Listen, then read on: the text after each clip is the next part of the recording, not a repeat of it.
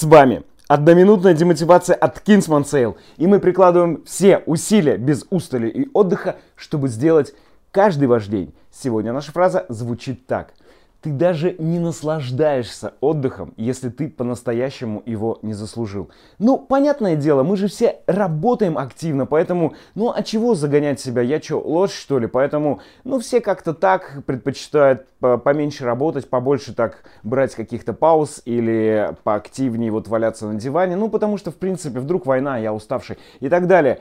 И потом наступает отдых, и ты вроде как бы, ну, все едут, и ты едешь на этот отдых, но ты там просто точно так же тюленишь. Нет какого-то наслаждения, какого-то чувства, что ты живешь.